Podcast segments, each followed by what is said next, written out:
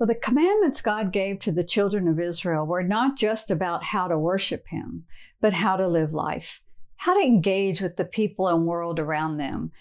The laws covered all of religious and civil life, agriculture, business, family relationships, and on and on.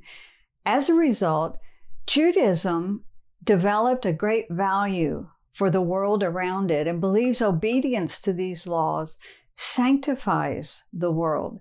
They have a strong belief in what Hebrew is tikkun olam, to repair the world. So, welcome to this week's Shabbat Shalom devotional when I seek to share a little inspiration and bring a little peace to the close of your very busy week. This week's Torah portion is taken from Deuteronomy chapter 21, verse 10 through 25, verse 19. It is called Ki Titse, when you go out, meaning when you go out to battle. So this week, we're still in the midst of the stipulation section of Deuteronomy. As I explained last week, uh, these are the commandments of God as part of his covenant, his agreement with his people. So this week we open up with the section about the principles of warfare. So I find it very interesting. A couple of verses I saw, it says, you know, when you go to war, do not fear because the Lord your God is with you and he will give you victory. But if you do fear, he said, go home so you don't influence the rest of those going to war. Isn't that interesting? Kind of like the spies going out, how that that influence of the 10. So he's saying, if you have fear, just go home don't influence the fighting army. Then um, they were to, when the army approached the enemy, they were first to offer peace. Isn't that great?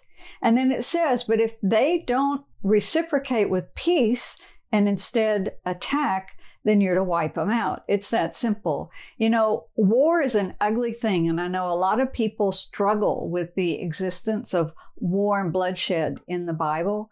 War is ugly. I don't care if it was then or if it's now. But this seems pretty fair to me that they are to, supposed to go and offer peace first. Then after this, we read laws about if you take female captives in war. And then we get into another section about inheritance laws, uh, all kinds of laws, even laws about who is allowed into the congregation of Israel to be a part of the people. And it says the Ammonites and the Moabites, no way, they are not to be let in because they mistreated the Israelites. But then what is so interesting, it says, but you shall not abhor an Egyptian because you were an alien in his land.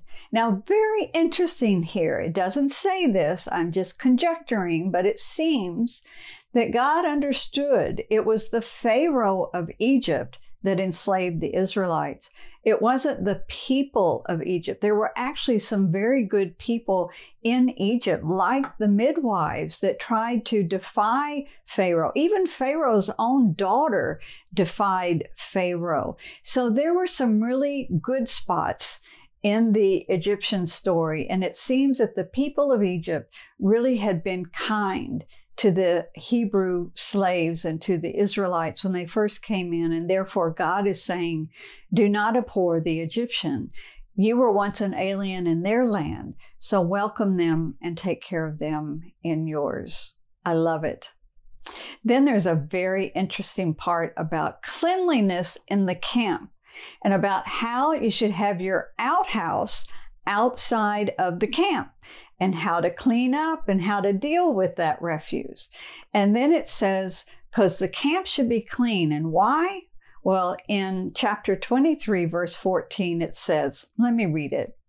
For the Lord your God walks in the midst of your camp to deliver you and give your enemies over to you. Therefore, your camp shall be holy, that he may see no unclean thing among you, and turn away from you.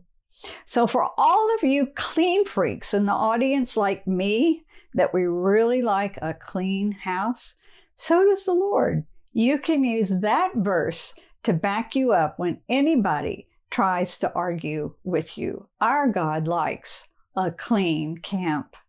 Okay, moving on. The law is not just about how to worship God and walk with Him. It is a civil law and it's about all areas of life, how to engage the world and the peoples around them.